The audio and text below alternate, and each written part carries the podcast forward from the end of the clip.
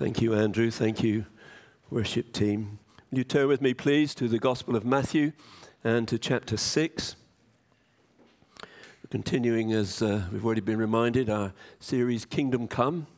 It's number two uh, this morning. And uh, these words are found in what is known as the Sermon on the Mount. And just want to read a few verses, well known verses from verse 25 of Matthew 6 through to the end of that chapter. These are verses that those of us in ministry over the years, I'm sure, have used many, many times as a means of help and comfort um, and blessing to those who perhaps have been in need in some way or another. But they contain a command and they contain a challenge, and that's particularly what we're looking at this morning. But let's read this passage again that we might be encouraged and blessed. Matthew 6, verse 25. Therefore, I tell you, do not worry about your life, what you will eat or drink, or about your body, what you will wear. Is not life more important than food, and the body more important than clothes? Look at the birds of the air. They do not sow or reap or store away in barns, and yet your heavenly Father feeds them. Are you not much more valuable than they? Who of you, by worrying, can add a single hour to his life? And why do you worry about clothes? See how the lilies of the field grow. They do not labor or spin. Yet I tell you that not even Solomon in all his splendor was dressed like one of these. If that is how God clothes the grass of the field, which is here today and tomorrow is thrown into the fire, will he not much more clothe you, O you of little faith? So do not worry, saying, What shall we eat, or what shall we drink? Or what shall we wear? For the pagans run after all these things, and your heavenly Father knows that you need them. But seek first his kingdom and his righteousness, and all these things will be given to you as well. Therefore, do not worry about tomorrow, for tomorrow will worry about itself. Each day has enough trouble of its own. And we all hear that word this morning, don't we, folks? It's so important, so great, so encouraging. Our verse is uh, verse 33 But seek first his kingdom, that's God's kingdom, and his righteousness, and all these things will be given to you as well. We have here the action that we are commanded to take seek. We have here what we're told to seek that is God's kingdom and his righteousness. And we are told something about the happy outcome when we do seek God's kingdom and his righteousness, namely that all these things will be added to us or given to us as well. So, to the action that is commanded, we are to seek. There's an awful lot of searching and seeking in our world today for all kinds of things, for stuff that will give people a sense of well being, things that perhaps they don't actually need, but they really would love to have and want and desire. But the most important and the vital thing anyone can seek and search for, dear friends, this morning is the kingdom of God. The rule and the reign of God, of Christ in our life. And when Jesus is ruling and reigning in our life, then it brings fullness of joy. It brings to us a peace that passes all understanding, a truly fullness of life a hope that is sure and certain of eternal life. And these are but a few of the glorious blessings and consequences of seeking and knowing and entering in to the kingdom of God. Seek first his kingdom and his righteousness. Now, the first thing about seeking the kingdom of God surely has to be how do we get into the kingdom of God? If we're seeking the kingdom, well, where is it? How do we get into the kingdom of God? And it's interesting in uh, this Sermon on the Mount, in the next chapter, chapter 7, Jesus says here at verse 13, Enter through the narrow gate. For wide is the gate and broad is the road that leads to destruction, and many enter through it. But small is the gate and narrow the road that leads to life, and only a few find it. We are familiar uh, as well with that great gospel text, aren't we, in John 3:16, that simply reminds us how God so loved the world that he sent his one and only son that whoever believes in him will not perish but will have eternal life. entrance into the kingdom of God is simply about believing in Jesus Christ. Not simply that he lived and was an historical person. 54% of non Christian people we discovered this morning believe that. And that is encouraging. It isn't just about believing all the stuff that he did, uh, the marvelous parables that he told, the example that he set before us, the miracles that he performed. It's principally about believing that Jesus was the one who died for us upon the cross.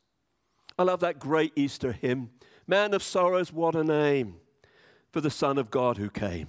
Ruined sinners to reclaim. Alleluia. What a Savior. Bearing shame and scoffing rude, in my place condemned he stood. What did he do? He sealed my pardon with his blood. Alleluia. What a Savior. That is what Jesus has done. An entrance to the kingdom of God, dear friends, is via the cross, where we need to come as a sinner to Jesus, to confess our sin, to cry out to Him for forgiveness, to thank Jesus for dying for us, to invite Him to take over our life, to take control of our life, to lead us and guide us. Now, that is not a very popular point of view in our world today, is it? Our world does not like this notion at all. Its message to us is listen, you need to take control of your life. You do what seems right, what seems good to you. Don't let anybody else tell you what you have to do. But the gospel, if we're to enter into the kingdom of God and to know fully more and more about what that kingdom is, involves being willing to surrender our life to the rule and the reign of King Jesus.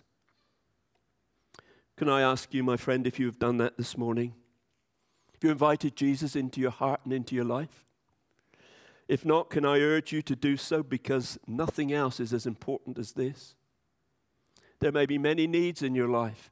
You may be enduring circumstances and in a situation that is troublesome, and you give anything to, to get this thing sorted out. But, my friend, this is the most important to know Jesus Christ. To then enter into a life of real joy and meaning and purpose uh, to begin to have a great adventure opening up for you, to walk with a friend who is always there to provide for you, to lead you and to guide you and to take care of you. And do you know who his name is? It's Jesus. How wonderful. Seek first the kingdom of God. That means discovering how it is that we might enter into the kingdom. And it's to come to put our faith and trust in Jesus Christ for salvation. Really seek. Don't just ask a few questions. It's not about playing a game of hide and seek. You know what it used to be when we were playing hide and seek as kids? After a few minutes, if you didn't find someone, you just gave up, right? And you shouted, Where are you? I can't find you. Please don't do that with the kingdom of God. Seek it. And there are a couple of words in the New Testament that help us understand what it really means to seek. And one word for seeking is the word which means to hunt or to chase, to pursue. And the picture is, as you can imagine, of a hunter. And this hunter is committed very much to getting his trophy. He goes out into the forest. He looks for tracks on the ground. He stalks his prey. He sniffs the air for a scent of the animal. You can imagine it, can't you? Uh, when we were in France, we used to have quite a few hunters around, and uh, most Sunday mornings there used to be a hunt locally, and you'd hear the guns pop off, and uh, they loved their hunting to the French. But to hunt, he watches, he waits, he tracks, he strategizes. And because of his diligence and his planning and his determination, he gets the prize. Now you may be interested to know this is the word that Peter uses when he says in 1 Peter chapter 3 about seeking peace. Boy, does our world need peace today to seek it in this way as a hunter. And there's an element of truth in this word here in Matthew 6, verse 33, about seeking the kingdom. For sure, we should seek it with the determination and the skill of a hunter after its prey. But there's another idea and another meaning, which is the primary meaning of the word here used in chapter 6, verse 33, when Jesus says, Seek first the kingdom of heaven. It is the word that is used to speak of a person who is so upset about not getting what he wanted that he turns to the court system to sue or to demand what he is seeking after and striving for.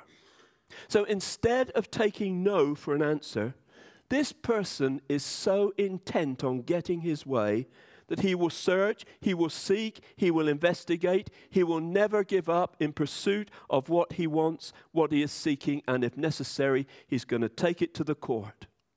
He's even prepared to twist the facts, to look for loopholes, to put words in other people's mouths, to try and hold others accountable for promises they never made. The bottom line is he'll do whatever it takes to get what he's after in the court.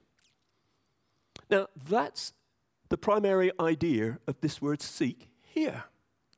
When the Lord Jesus says, Seek first the kingdom of God, do whatever it takes to seek the kingdom of God. Seek Jesus, my friend, until you find him. And the good news is he promises to be found. Uh, do you love the story of the prodigal son, the lost son? He goes away, doesn't he, into the, into the wilderness and he struggles, but he comes to his senses. I'm going home to dad. And his father is there waiting, looking, and he runs towards him. He embraces him. He welcomes him in back into the family, back into the fold, and there is great celebration. Have you found Jesus, my friend, this morning? Are you trusting him as your Savior? If not, can I invite you to do so? And if you love someone to talk with you and pray with you afterwards, do take that opportunity.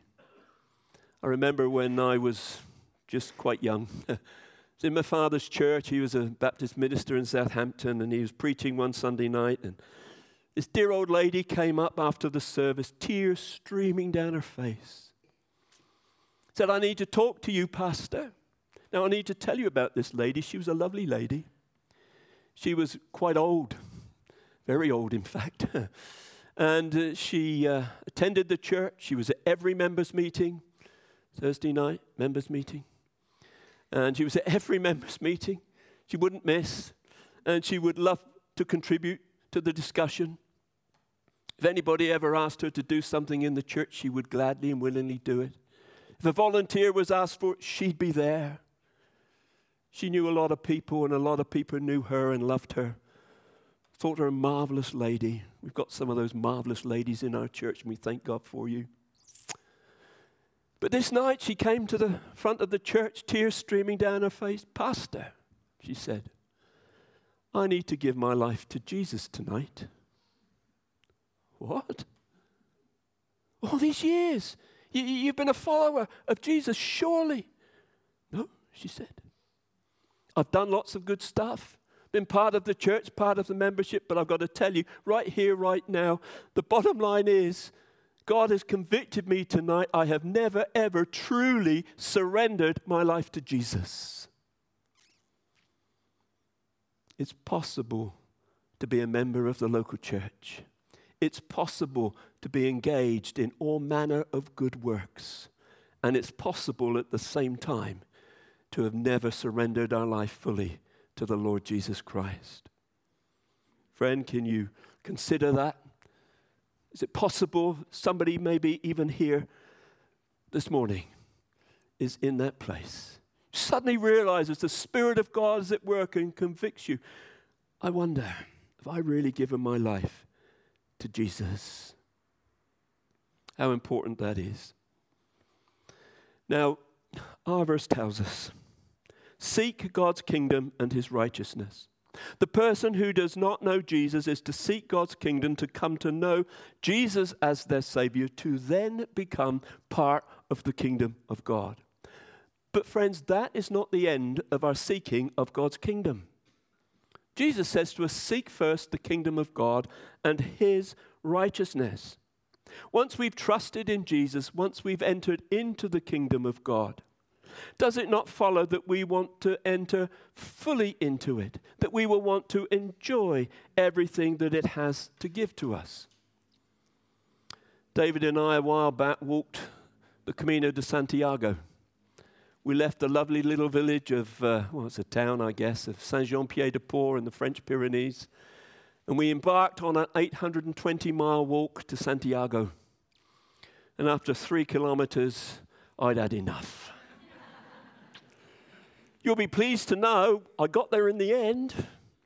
But those first three kilometers, that first day, 30 kilometers, was agony. David wrote a message home to Pauline and said, I think I've killed dad. and it felt like he had. It was terrible. Straight up like that out of the town. Then we turned off the, uh, the, the concrete road and onto a path that was rocky.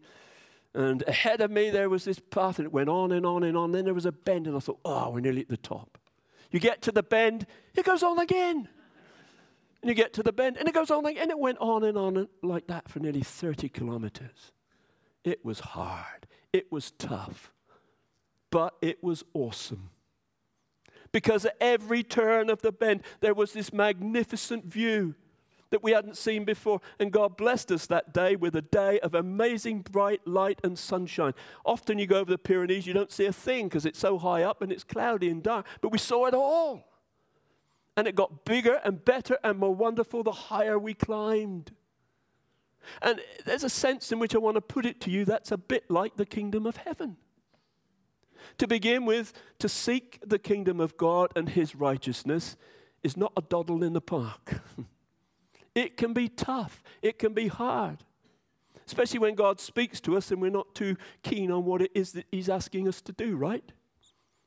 But I tell you this the journey is so, so worthwhile. It's amazing. It is awesome. And God wants us to seek His kingdom, to fully enter into it, to enjoy it. Jesus has given us eternal life, and He must now become our life itself. Paul put it simply like this For me to live is Christ. To seek God's kingdom and his righteousness. That's important. That's what it's about for us as believers. And at the heart of any kind of understanding of the kingdom of God is this matter of growth, inextricably linked with the idea of power and I haven't got time to look at that. Maybe someone else will during the rest of this series. But you look at the parables of the kingdom that Jesus spoke. In Mark 4, for example, the parable of the good sower, the seed, and the mustard seed, they all speak of growth and of power. We must pass that by, but that's part of what entering into the kingdom is about, about experiencing. And to simply acknowledge evidence of the kingdom of God in our world is found by the way those who belong to the kingdom are living their lives in the way that God has set out for them. Jesus said in Luke chapter 17, verse 20, Once having been asked by the Pharisees when the kingdom of God will come, Jesus replied, The kingdom of God does not come with careful observation, nor will people say, Here it is, or there it is, because the kingdom of God is within you. That's how the world will know something about the kingdom of God when they see us living out that kingdom in our own lives, that righteousness of Christ. It is simply the rule and the reign of God in me. And can I put it to you that the purpose and the calling that we have is eventually to have positions of authority and rule alongside Jesus in his coming kingdom? For as we were reminded last week, the kingdom is now and it is also yet to come. And maybe it is that here and now, living on earth, it's our training ground for that which is truly yet to be. So, having entered into the kingdom of God, we are still to seek with determination and urgency the kingdom of God. As followers of Christ, we're part of that kingdom already. But what does it mean to still seek the kingdom of God and his righteousness as a Christian, as a believer who has now entered into that kingdom. What is it we are to still be seeking with regard to the kingdom of God? And I think of all that can be said, there's one very simple thing I want to share with you this morning. Fundamentally, it is to grow to be like Jesus. We are to partake fully of the life of Christ. We are to conform to the likeness of Christ. Paul writes in Romans chapter 8 in verse 29 For those God foreknew, he also predestined to be conformed to the likeness of his Son. Then a few chapters on in Romans 12, he says in verses 1 and 2 Therefore, I urge you, brothers and sisters, in view of God's mercy, to offer your bodies as living sacrifices, holy and pleasing to God. This is your spiritual act of worship. Do not conform any longer to the pattern of this world.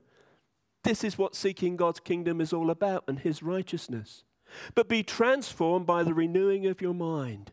Then you will be able to test and approve what God's will is his good, his pleasing, and his perfect will.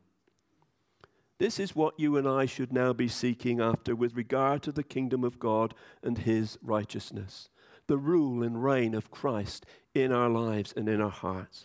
We're to spread the perfume of God. Yes, you ladies, you love a bit of perfume. And uh, so often we can walk down the street and think, what's that? Particularly go over the tunnels just down the road in, in Christchurch here. You go under those tunnels, and, and the ladies walk by with this amazing perfume. And you smell it, and it's delightful, and you love it. I'm often tempted sometimes to stop and say, Excuse me, what's your perfume? Because I think my wife might like it, but it's probably not appropriate, is it? But we are to be the perfume of God, the fragrance like that of love and of compassion and of care, of things like patience and forgiveness. These are the things we are to exercise in our life kindness, gentleness, humility, as we seek after the kingdom of God and the rule and reign of Christ in our lives. We're to be a joyful people, a thankful people. How are you getting on? How's it happening in your life right now in seeking the kingdom of God as a follower of God? What I wonder would be the verdict of heaven if assessment of our progress was made on our life in this regard right here, right now. Always find the words of our Savior in uh, the letter to the church at Laodicea incredibly challenging. Revelation 3, verse 15. He says, I know your deeds that you are neither cold nor hot. I wish you were either one or the other. So, because you are lukewarm, neither hot nor cold, I'm about to spit you out of my mouth. There's a little bit of wriggle room there. I'm about to. Not going to do it just this instant, but I'm about to. You say, I'm rich, I've acquired wealth, and do not need a thing, but you do not realize that you are wretched, pitiful, poor, blind, and naked. What an indictment that is upon the people of God. Lukewarm Christianity makes God sick. That's tough reality. Don't blame me, that's the Word of God. Are we seeking, as a follower of Jesus Christ, truly the kingdom of God and His righteousness? I'm sure you'd acknowledge with me, none of us have yet arrived and there's a sense in which we never will until we're part of the future kingdom when we're changed into the beautiful likeness of Jesus. But seeking after God's kingdom and his righteousness is about seeking to be more like Jesus, allowing him to rule and reign our lives here and now. Can I urge you, dear friends, this morning to seek and to experience all we can of God and his kingdom and his rule, his righteousness, his rule and reign in every part of life and every moment of every day of our life, to seek to be like Jesus. Fundamentally, that's what seeking the kingdom of God and his righteousness is all about.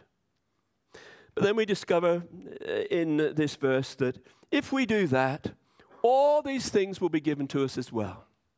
Please don't run away with the idea that that involves having a blank check, and all we've got to do if we're followers of Jesus and uh, in tune with the work of the Holy Spirit and His direction in our lives, that we can ask of anything and, and God will grant it to us. That's not how it works. The promise here are for these things to be given. What things? Those basic needs of our life that so often we can worry about and fret about and be concerned over. What food? What drink? What clothing? roof over our head, that which is basic, that which is important. And our text tells us that, that our Heavenly Father knows all about this. Jesus knows all about that, and He simply says, Look, I don't want you to worry about those things. I'll tell you what, Seek first the kingdom of God, seek first my righteousness, and all these things will be given to you. What incentive to seek the Lord this morning? But there's just something else that we need to look at and consider as we close our thoughts this morning.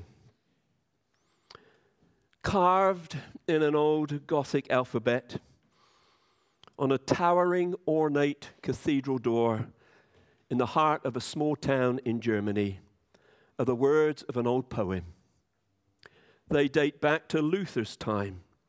It is possible that he may have read these words, and what he read might have started him on his spiritual journey that in the end led him to reformation in his own life and reformation in the church of 16th century Germany. Translated into English, they are incredibly challenging, perhaps even terrifying.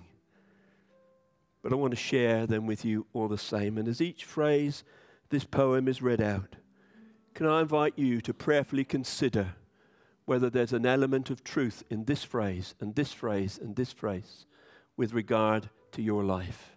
And if there is, to determine before God that you would seek to remedy that and put it right because it's about seeking first God's kingdom and his righteousness. Here's the poem God is speaking. You call me eternal, but then do not seek me. You call me fair, but then do not love me. You call me gracious, but then do not trust me. You call me just, then do not fear me. You call me life, but then do not choose me. You call me light, but then do not see me. You call me Lord, but then do not respect me. You call me Master, but then do not obey me. You call me merciful, but then do not thank me. You call me mighty, then do not honor me. You call me noble, but then do not serve me. You call me rich, but then do not ask me. You call me Savior, but then do not praise me. You call me shepherd but then do not follow me. You call me way, but then do not walk with me. You call me wise, but then do not need me. You call me Son of God, and then you do not worship me. When I sentence you, then do not blame me.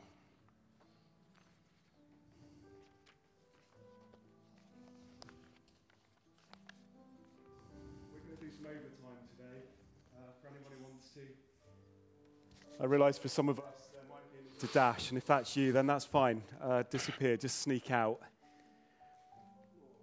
We've been deeply challenged, I think, this morning to make sure that we are right with our Saviour. We're right with Jesus today. Maybe to trust Him for the first time. Or maybe to say to Jesus afresh, you know what, Jesus, I'm, I'm going to make more room for you in my life. I'm going to pursue even more as my first priority the kingdom of God. Let's make sure, just as we respond, as the worship team lead us, that we're right with Jesus before we leave this place this morning. If you need to sneak away, that's fine. If you've got children in the kids' groups, don't worry, they're in safe hands and they'll be well looked after. Let's respond this morning as God leads us as we continue to be led in worship.